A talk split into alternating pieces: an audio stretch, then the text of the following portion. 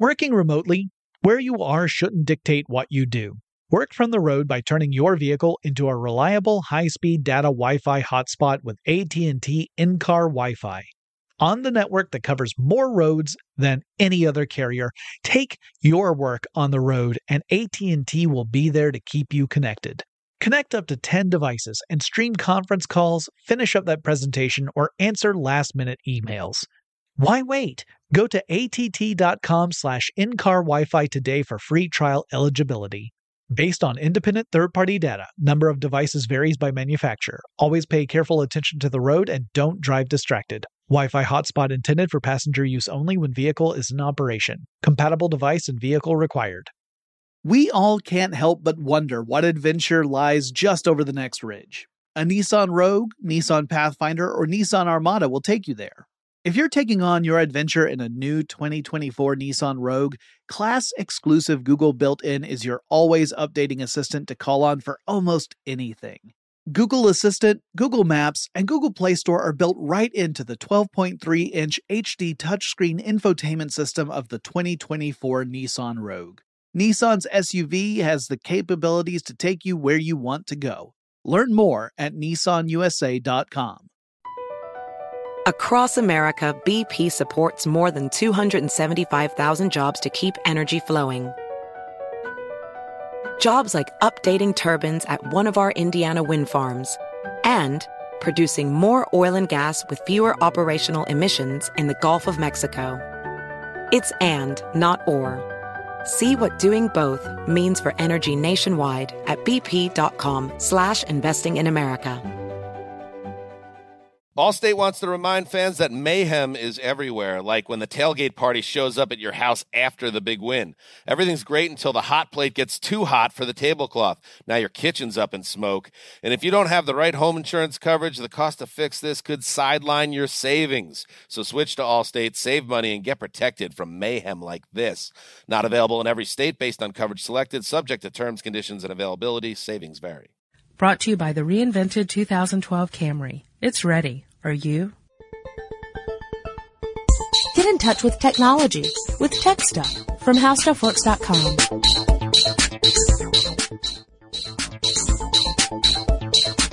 What up, y'all, and welcome to Tech Stuff. My name is Chris Paulette, and I'm an editor at HowStuffWorks.com. Sitting across from me, as he always does, is senior writer Jonathan Strickland. The telephone was ringing wildly, but without result, since there was no one in the room but the corpse. The call is coming from down the street. Yes. And, we're going to cover a topic today that is partially inspired by a little Facebook feedback. Yippee! And the Facebook feedback actually comes to us courtesy of one of our listeners who, he specifically wanted to know about why his phone had magically gone from a 3G notification to a 4G notification, but that's really beyond this podcast. We're specifically going to be talking about the generations of cell phone standards and what's the difference between them, because there's so much confusion there that to address that is more important really than a phone switching from 3G to 4G, and you'll find out specifically why when we get to the 4G discussion. And if it's the reason I'm thinking of, it's remarkably simple. Yeah. Well, and this listener, by the way, his name is Arthur. So, Arthur, big shout out to you. And let's go into the generations of cell phones. Now, you may be confused somewhat about the various generations and what they mean and why is one phone a 2G phone versus a 3G phone, or maybe you've even heard of 2.5G or 3.5 or heaven help us 3.75G phones. And the reason for this is because the force of gravity? No, not that kind of G. They're pulling different G's? Not pulling that kind of G's. No, the G's stand for generations. And that's part of why it's so confusing, is that we tend to think of generations in terms of iterations, right, over time. And so technically, if something comes out after something else has already come out, it's a later generation, right? Well, typically, of course, this is one of those times when marketing also factors into that, and we could get into that a little bit later. Not to pick on the marketers. I used to be in marketing for a while. I'll pick on the marketers. I've never been in marketing. Well, it's their job to sell you the new thing. And part of the time, these generations are an actual new technology, and part of the time, it's when improvements are made to the technology to make it better, and even though it's not quite a new generation. Yeah. It's like, well, let's talk about that. Yeah, yeah. See, that's the thing. That's why it's confusing. To add to that confusion, yes, there are two separate lines of cell phone standards that have developed over time, and there are branches that come off of those two separate lines. But in general, if you want to go all the way back to the 1G technologies, there were three standards that were more prevalent than any other. Yes, but there were multiple standards. Yes. Now, in the United States, that standard was AMPS, which stood for Advanced Mobile Phone System, mm-hmm. and that was developed by Bell Labs. In Europe, you had two different standards that were pretty popular. You had TACS, which was TACS, Total Access Communication System. I sat on one of those once. Yeah, not fun. Hurts. NMT is the other. That's Nordic Mobile Telephone. That's the kind of phone that Thor uses. And nice. Yeah, it's Mjolnir. So these were the main standards, and these were all analog mobile phone systems. Yes. Actually, there's 12. There's another that we mentioned, I believe, during the podcast when we talked about the BlackBerry, Mobitex. Yes. But these are all to think of this as a generation compared to the others is kind of strange because these are all analog technologies. Yes. And we're talking basic stuff. There's really no maximum speed because people weren't using data on these connections. They were in terms of data transmission, they were so slow that we couldn't do a lot of the things that we do on them now, but they didn't use data. In fact, they didn't even use text. We're talking voice only. Yeah, they this is when you used your cell phone to call people. In the United States you would have two carriers per region. Yeah. Because the government said that in order to avoid monopolies, there must be at least two carriers, mm-hmm. and that they would each be assigned 832 frequencies, these two carriers. Uh-huh. 790 of those frequencies were for voice and 42 for data. So 42 for data with 790 for voice, you couldn't really use that data for anything. Yeah, it wasn't – well, the phones, of course, themselves were not – geared toward doing this. This is back when people used to have bag phones, and yes, I actually did have a bag. In fact, it was a second-hand bag phone. When somebody else traded theirs in, they went, "Here, you want this?" Yeah, when you had a cell phone that looked essentially like a cordless telephone. Yeah, and you didn't necessarily have a screen or anything on there. You just you had a phone. Yeah, in fact, the one that I had was a handset that was wired to a base, and you would plug the base into the power adapter into your car. And, if you had to make a call, you'd have to, take it off the cradle. Now, with these frequencies, on an individual phone, you would actually have, whenever you would make a call, you'd have a pair of frequencies that mm-hmm. would be in use. You'd have one frequency for transmitting your voice and another for receiving the voice of the person on the other end of the phone. Yeah. Yeah. And together that would create what we call a channel. So these are those old phones where you would try and switch channels. The whole reason for this, by the way, of keeping the frequency separate and keeping the channels discrete is to avoid interference. Mm-hmm. Because some of these old phones, you could actually get interference and start to overhear someone else's conversation that you had no business being in the first place. Actually, I've been in several of those conversations as well where I had no business being in that conversation. But in those cases, it wasn't due to interference. It was just due to chatty Cathy's right there, All right, then. So actually, that's funny in a way because if you think about it, it sort of harkens back to the time of the party line. Yeah. On wired telephones, on landlines. Yeah. So that sort of lingers in the past for both technologies. Right. So these technologies, these standards were pretty much the only thing available throughout the 80s and into the early 90s. Yeah. And it was only in the early 90s when we began to switch from analog cellular systems to digital cellular systems. Yep. So now we had a new competing standards. Mm-hmm. I'd kind of like to stop here to talk about cell phones and why they're called cell phones. Because, you know, as you're traveling, the signal from one tower will peter out when you get to a certain point. Mm-hmm. As long as you are within range of that tower, you should be able to talk to somebody. But the thing is, it only works as long as you're in range of some kind of communications base. So they put these in different areas. And of course, when they're mapping that out, they're trying to get a good idea of the coverage areas. And they have to, of course, negotiate with different property owners to allow these towers to be built. And the reason I'm bringing that up now is this first generation came to be known as cell phones because you would travel from one cell, the area of transmission, to another, and you would hop from tower to tower. Of course, there'd be a handshake that would take place that would hand you off from one tower to another tower. Exactly. And the funny thing to me is that around the time of this second generation, when we switched from analog to digital, I remember that a lot of the marketing that went on was trying to say, oh, well, we're not a cell phone provider. We're a wireless service provider. And it's funny because I think they were trying to use that as a distinguishing difference in the technology.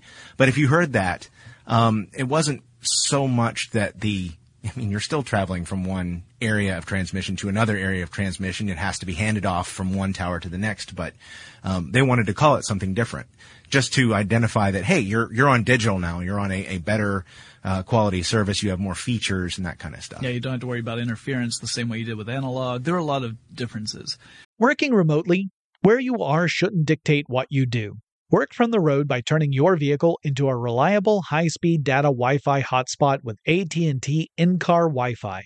On the network that covers more roads than any other carrier, take your work on the road and AT&T will be there to keep you connected.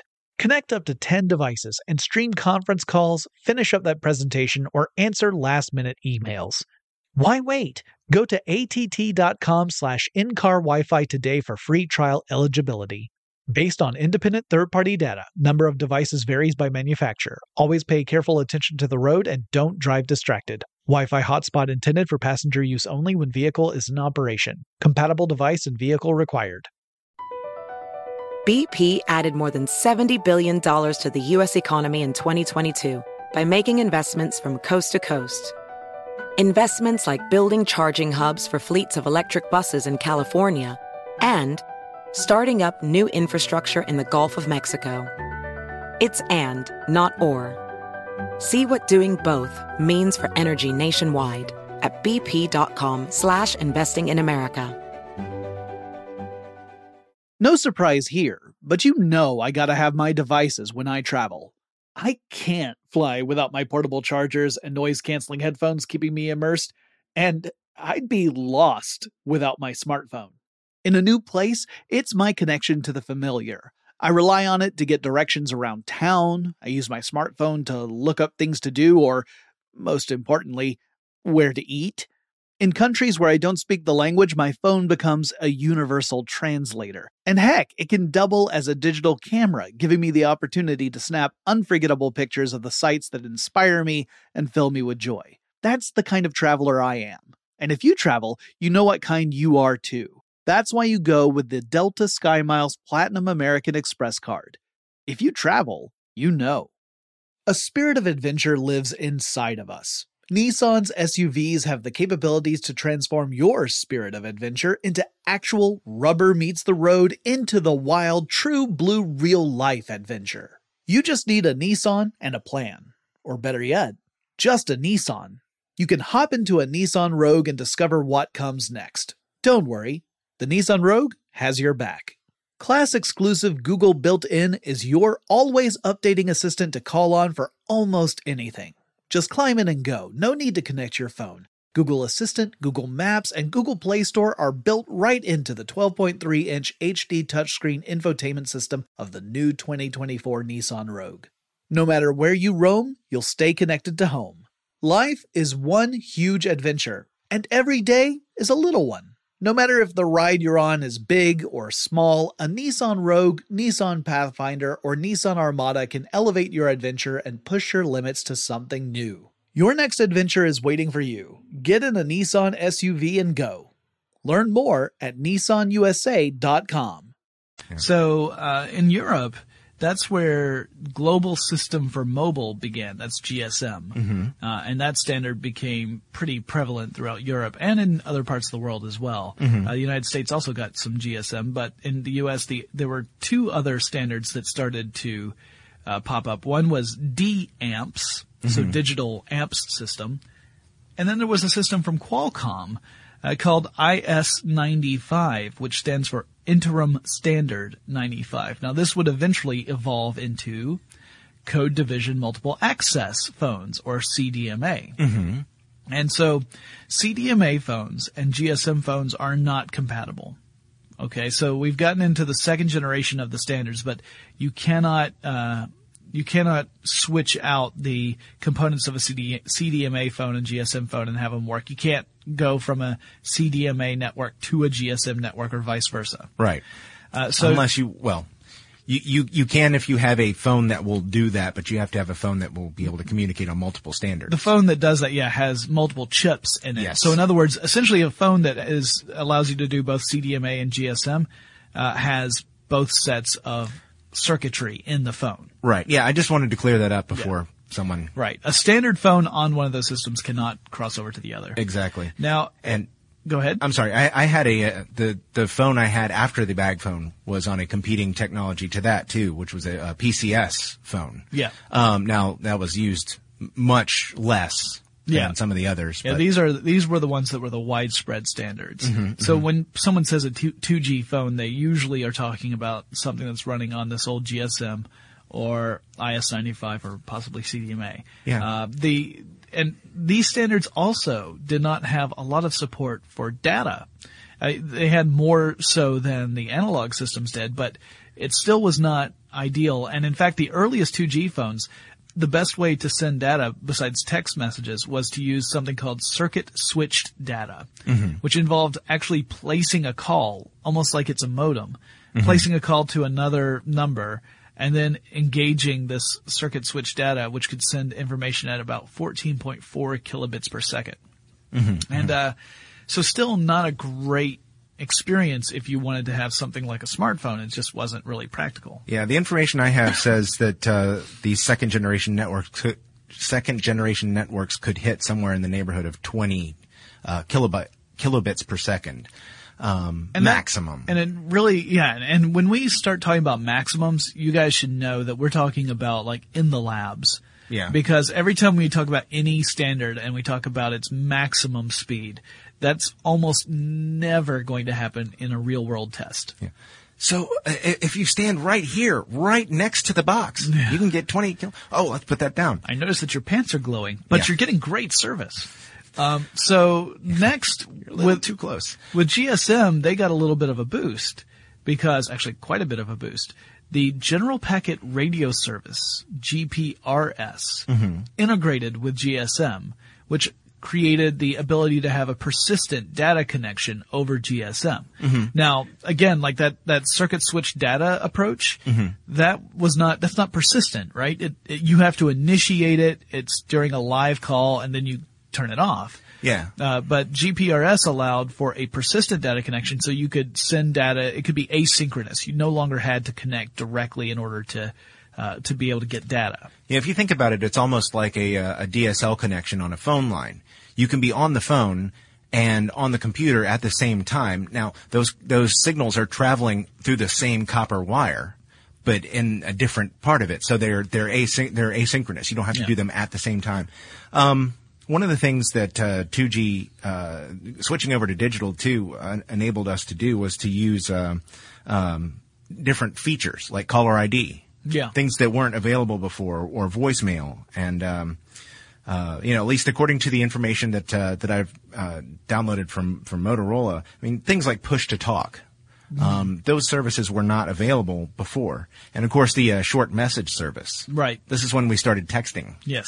Of course, when you're doing that with a with a 2G cell phone, you don't have a keyboard. You are doing this with, you know, number 4, 4, yeah. 2, 2, 1. Yeah, actually, exactly. 1. No, not 1, but the other numbers. Yes. So this GPRS integration with GSM, that actually made things a little more complicated because now you suddenly had a standard that was faster than the other 2G standard. So what do you call it? And here's the other thing. Yeah. Here's the other problem is that the United Nations Telecommunications Union came up with a set of requirements that you would have to meet in order to call your technology 3G. Mm-hmm. So in this case, it's not a question of how much time has passed. It's not even a question of whether or not it's a new technology. It has to meet certain ground level requirements to qualify as 3G. Well, even with the GPRS integration, GSM was not hitting the 3G requirements, which were at least 2 megabits per second download speed if you were stationary. So if you're staying still with a 3G set, it had to be able to get at least 2 megabits per second of data. Or if you were mobile, it had to be at least 384 kilobits per second. Well, GSM with GPRS could not do that. So now we refer to that as a 2.5G technology because it's faster than 2G, but it doesn't quite meet 3G requirements. Mm-hmm, mm-hmm. This is, I think, too, about the time that we started talking about generations.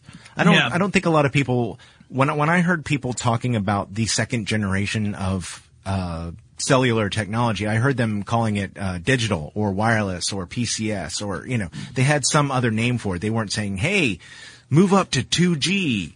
But I think when it started, when we started getting into these newer technologies as, the GPRS, we started hearing, well, this is, you know, we're not at 3G yet. This is 2.5G. And that's when you started hearing it used as a public, not something that the industry would talk about within itself, but, you know, to the public, people said, oh, well, this is this is more than a second generation. It's kind of shorthand, really. Yeah, yeah. Yeah, and it gets even more complicated here. All right, so the 3G standard is set by the United Nations. Uh-huh. All right, so GSM's next generation was Universal Mobile Telecommunications System, UMTS. It starts getting built out. However, around that same time as UMTS networks start getting rolled out, another kind of network starts rolling out called CDMA2000. So this is back to the other standard, the one that's prevalent in the United States. 2.5G. Yes, that goes back to 2.5G. That's why it's even more confusing because you have a legitimate 3G network rolling out that's UMTS. Mm-hmm. At the same time as a legitimate 3G network is rolling out, a 2.5 network's rolling out called CDMA2000. This won't be the last time something like this happens. No, here's another one. In fact, I'm going to go ahead and do it now because otherwise I'm going to lose my own mind. All right, so here's the second one, which is the Enhanced Data Rates for GSM Evolution, or EDGE network. Now, you've got the successor to GSM, UMTS, that's rolling out. But here's the thing. Not all carriers, not all networks are going to be able to upgrade at the same level of scale and speed as others. Mm-hmm. But they still want to be able to have really good service because if they don't, then they're going to lose all their customers to networks that have better service, right? This is not the last time that will happen either. So this means that there needed to be something in between 2.5G and 3G so that these other carriers could stay afloat while they are working on upgrading their networks. And so that was the development of EDGE, the Enhanced Data Rates for GSM Evolution. It was developed after 3G standards were created, but made so that it could boost 2.5G speeds enough so that people wouldn't just abandon it wholesale. So some people will go and call EDGE a 2.75G, which makes you go crazy because, again, it came after 3G did. Well, let's talk a little bit about the data too, because the GPRS connections would average around 30 to 40 kilobits per second, although you could get up to about 114, again, in the lab. Yes. CDMA 2000 could do about 60 to 80 normally, but could probably hit around 144 kilobits per second. And EDGE was a step up at 384 kilobits per second maximum. And, you know, the GPRS and EDGE were both forks off the GSM tree. Yes. And of course, CDMA 2000 was CDMA. Right.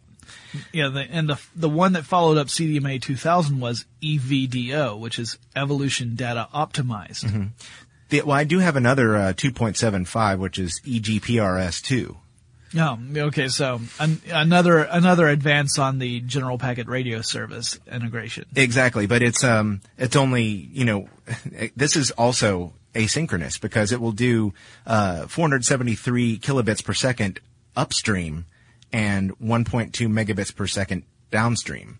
That means it's slower when it's sending data from your phone to the network and faster as a download, which is something you would want as a generally as a consumer. No, that's pretty common in almost every form of network I've seen.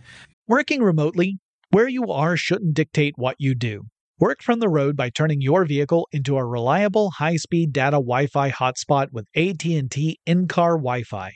On the network that covers more roads than any other carrier, take your work on the road and AT&T will be there to keep you connected.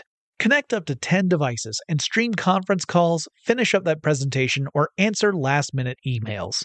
Why wait? Go to att.com/in-car Wi-Fi today for free trial eligibility. Based on independent third-party data, number of devices varies by manufacturer. Always pay careful attention to the road and don't drive distracted. Wi-Fi hotspot intended for passenger use only when vehicle is in operation. Compatible device and vehicle required. BP added more than $70 billion to the U.S. economy last year by making investments from coast to coast. Investments like building charging hubs for fleets of electric buses in California and starting up new infrastructure in the Gulf of Mexico. It's and, not or. See what doing both means for energy nationwide at bp.com/investing in America. No surprise here, but you know I gotta have my devices when I travel. I can't fly without my portable chargers and noise-canceling headphones keeping me immersed, and I'd be lost without my smartphone. In a new place, it's my connection to the familiar. I rely on it to get directions around town, I use my smartphone to look up things to do, or, most importantly, where to eat. In countries where I don't speak the language, my phone becomes a universal translator. And heck, it can double as a digital camera, giving me the opportunity to snap unforgettable pictures of the sights that inspire me and fill me with joy. That's the kind of traveler I am. And if you travel, you know what kind you are too. That's why you go with the Delta SkyMiles Platinum American Express card. If you travel, you know. A spirit of adventure lives inside of us. Nissan's SUVs have the capabilities to transform your spirit of adventure into actual rubber meets the road into the wild, true blue real life adventure. You just need a Nissan and a plan. Or better yet, just a Nissan. You can hop into a Nissan Rogue and discover what comes next. Don't worry, the Nissan Rogue has your back. Class exclusive Google built-in is your always updating assistant to call on for almost anything. Just climb in and go. No need to connect your phone. Google Assistant, Google Maps, and Google Play Store are built right into the 12.3-inch HD touchscreen infotainment system of the new 2024 Nissan Rogue. No matter where you roam, you'll stay connected to home. Life is one huge adventure, and every day is a little one. No matter if the ride you're on is big or small, a Nissan Rogue, Nissan Pathfinder, or Nissan Armada can elevate your adventure and push your limits to something new. Your next adventure is waiting for you. Get in a Nissan SUV and go. Learn more at nissanusa.com. Did you want to talk about the features, too, of the 2.5G? Sure. Because this is when we started getting into MMS. Yep. The multimedia message service. Right. Basic web browsing. Location-based services, just really basic stuff. I mean, you know, there are some apps that run better because all they have to do is send a short bit of information. So these kinds of things started getting off the ground, but not to the point where they are now. But the 2.75 stepped it up a bit in terms of speed and improvements, but 3G was really the big change. Yeah, that's where you've got the UMTS, which came first. That was the GSM version. Mm-hmm. So GSM's UMTS, that began to develop and roll out first. And then eventually CDMA2000 successor, EVDO, joined it. So those were the 3G standards, mm-hmm. that really started to create the environment that was necessary to have a really robust smartphone type experience. Yeah. Although we can remember when the iPhone went 3G. Mm-hmm. So it's kind of interesting that, there was a time where even the iPhone wasn't tapping into these standards. Mm-hmm. Well, of course, moving to 3G gave you full motion video. You could listen to music online and, gave us faster internet access in general. Yeah. Now, as far as UMTS, it could do about 2 megabits per second, which is... That's right there at the threshold for 3G. Yeah, and it's also a little bit faster than a lot of DSL connections. Mm-hmm. Still pretty common in the United States anyway to see a 1.5 megabit per second DSL connection. And CDMA 2000 EVDO Revision A would do up to 3.1 megabits per second. Yeah. That was a revised version of EVDO. Yeah, in fact, that revision ended up causing another discussion about whether or not that should be called 3G or 3.5G. So eventually some people will go ahead and say that EVDO or Revision A is 3.5G because the increase in speed was significant enough to boost it up beyond 3G, but it still fall below what the International Telecommunications Union radio communications sector specified as the requirements for 4G, which we'll talk about in a second. Mm-hmm. Yeah, I also have a EVDO Revision B clocking in at about 46 or so megabits per second, yeah. Which some people call 3.5G. And then there's HSDPA. Yeah, all right, so... This would be the 3.5 upgrade to UMTS. Yes. So again, UMTS is the GSM line. HSDPA is high-speed downlink packet access. Uh-huh. They also got HSUPA upgrade, which is high-speed uplink packet access. So essentially what this means is that the improvements to the standards allowed for faster download and upload speeds. So both EVDOA Revision A and UMTS with these new upgrades slid into the 3.5G designation more or less. I mean, it's not even an official designation, but that's kind of where we think about it because it's faster than the older versions. Now, in March of 2008, the International Telecommunications Union radio communications sector said, here's what is required for you to call your technology 4G. And they said it needs to be able to, if you're mobile, it needs to be able to pull down data at 100 megabits per second. And if you are stationary, it needs to be able to do that at 1 gigabit per second, which is, that's pretty darn fast. And so now we've got companies trying to develop what will become 4G, but no one has actually hit a technology that does this. That does these required standards. There are some that talk about getting speeds that are close to that range, and so the companies go ahead and either say that their technology is 4G or it's got 4G speeds. Mm-hmm. I think the first of those was probably T-Mobile USA. Yeah, so which was using HSPA Plus. Yes, which was another upgrade to UMTS. Which could give around 600 megabits per second as a theoretical top speed. Again, theoretical. Still not near the gigabit per second range. It's just over half of that, but not to the full 4G speed. But because it was so much faster than previous generations, mm-hmm. Again, what do you do? Do you say that this is the same generation as a phone that works at a fraction of that speed? That doesn't make sense to the consumer. Yeah, I'm just as a personal note, I'm wondering if they maybe set the bar for what they were going to call 4G a little high. Yeah, like the jump between 3G and 4G was a little too broad. Yeah, yep. Because there is there's a lot of opportunity for layers within those two generations. Mm-hmm. And as a consumer, it is confusing. If I walk into a store and I see something labeled 3G and something labeled 4G, then I just come to it's a pretty easy conclusion. I'm like, the 4G has to be faster because it's newer. If I see two different 3G phones, I assume, if I'm an average consumer, that they transmit data at approximately the same speed. Mm-hmm. But as we've been discussing, if they're truly sticking to 3 versus 4, the variation within that band of 3G phones is so great that you cannot be sure that one phone's going to transmit at the same speed as another. Exactly. And, you know, it also depends on a lot of other things, too, like where you are and the kind of phone it is. The amount of traffic network traffic that's going on at that time. Yeah. I mean, there are – yeah. The thing is that, you know, we've talked about the different – I think we had a conversation about the Verizon iPhone a long time ago. Yeah. And people compared – at the time, people were comparing the Verizon iPhone to the AT&T iPhone and talking about the differences in speed and how much faster it was. Well, I mean, they're on two different types of networks, and they've built out their networks more, you know, in different ways and things like that. And there are a lot of environmental factors that may play into the speeds.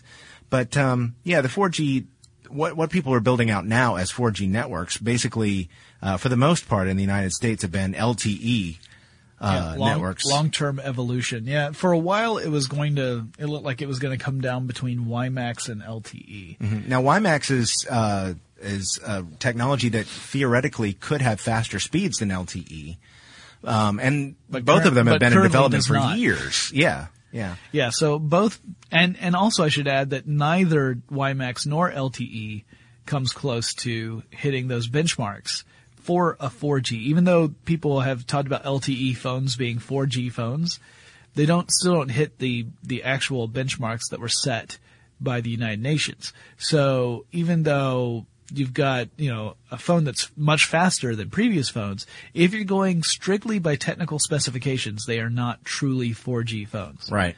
Which is, again, confusing. And at this point, I think the carriers and the manufacturers have just sort of thrown their hands up and said, forget it, we're calling it what we want.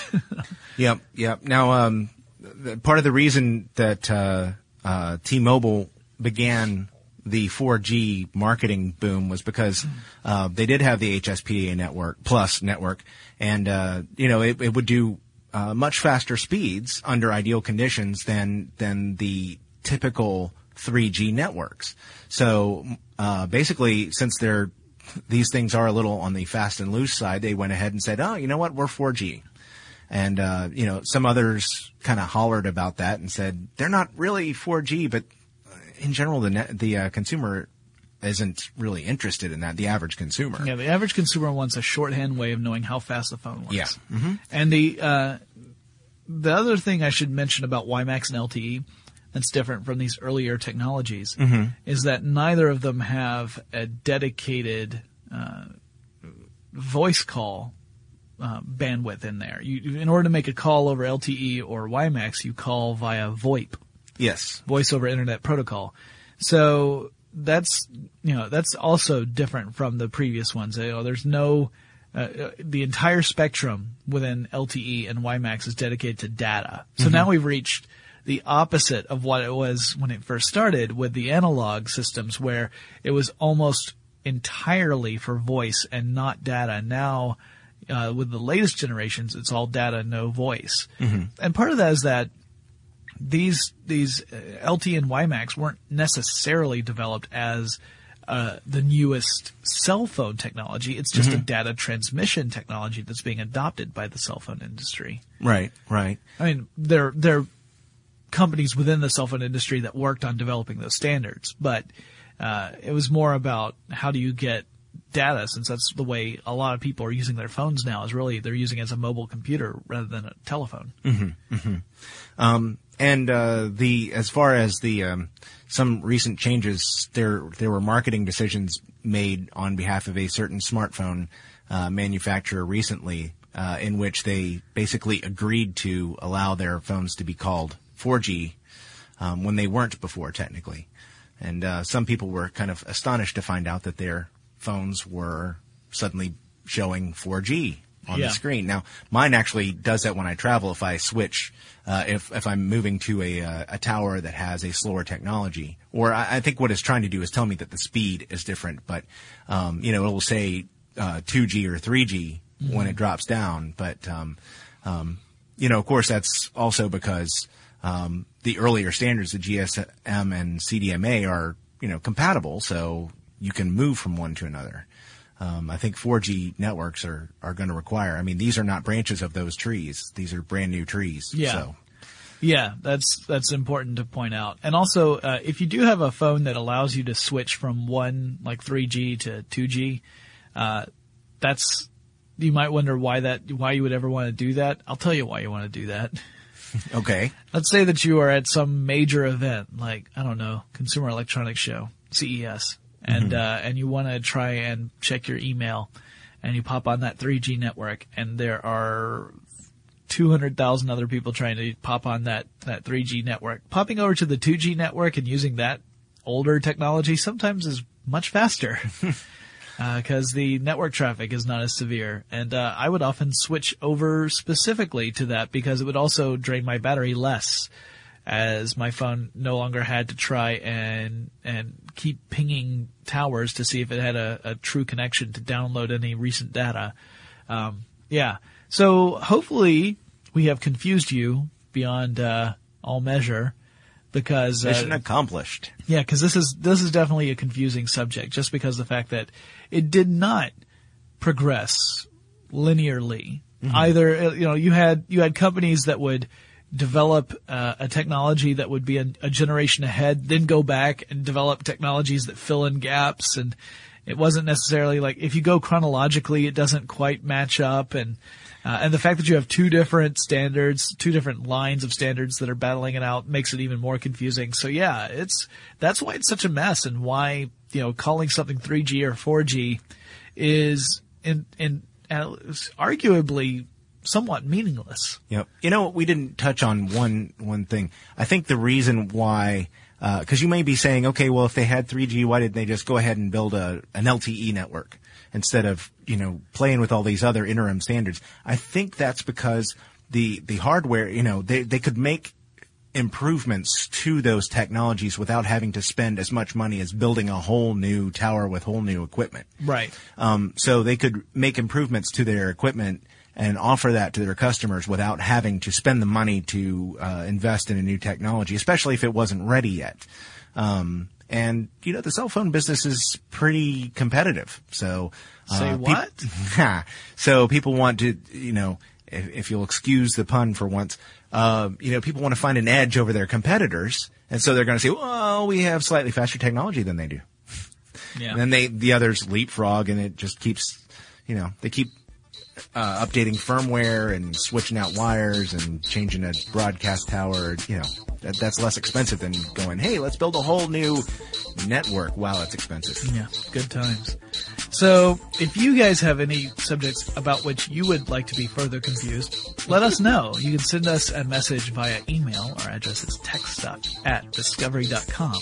Or you can contact us on Facebook or Twitter. Our handle there is TechStuffHSW. And Chris and I will talk to you again, maybe on the phone, really soon.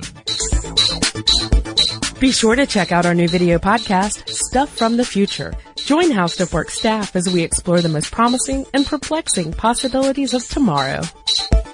The HowStuffWorks iPhone app has arrived. Download it today on iTunes. Brought to you by the reinvented 2012 Camry. It's ready. Are you? Allstate wants to remind fans that mayhem is everywhere, like when the tailgate party shows up at your house after the big win. Everything's great until the hot plate gets too hot for the tablecloth. Now your kitchen's up in smoke. And if you don't have the right home insurance coverage, the cost to fix this could sideline your savings. So switch to Allstate, save money, and get protected from mayhem like this. Not available in every state, based on coverage selected, subject to terms, conditions, and availability. Savings vary. Does money stress you out? Let FACET flip your financial chaos into clarity. Finding FACET immediately put us at ease. FACET's innovative approach to financial planning ensures your money works as hard as you do, enabling members to experience the joys of having your finances in order. And that makes us FACET for life now, I guess. Visit FACET.com, F-A-C-E-T.com, to learn more. This ad is sponsored by FACET. FACET Wealth is an SEC-registered investment advisor. This is not an offer to buy or sell securities, nor is it investment, legal, or tax advice. These testimonials are from current FACET members who are not compensated. All opinions are their own and not a guarantee of a similar outcome. Smart journalism, fascinating topics, words that describe CNN's podcast, The Assignment with Audie Cornish. We are revisiting the public school culture wars. What have we learned from the kids who fought against book bans? We really started the club to get students reading these books. Students have an opinion in this fight, too. How has the war over books sparked a backlash to the so-called parents' rights movement? It's not okay what they're doing, and they're being watched. Listen to The Assignment with Audie Cornish, streaming now on the iHeartRadio app. Hey, this is John Ridley. And this is Matt Carey, documentary editor at Deadline. And welcome to Doc Talk. John, we've got a hard-hitting episode today. A lot of controversy.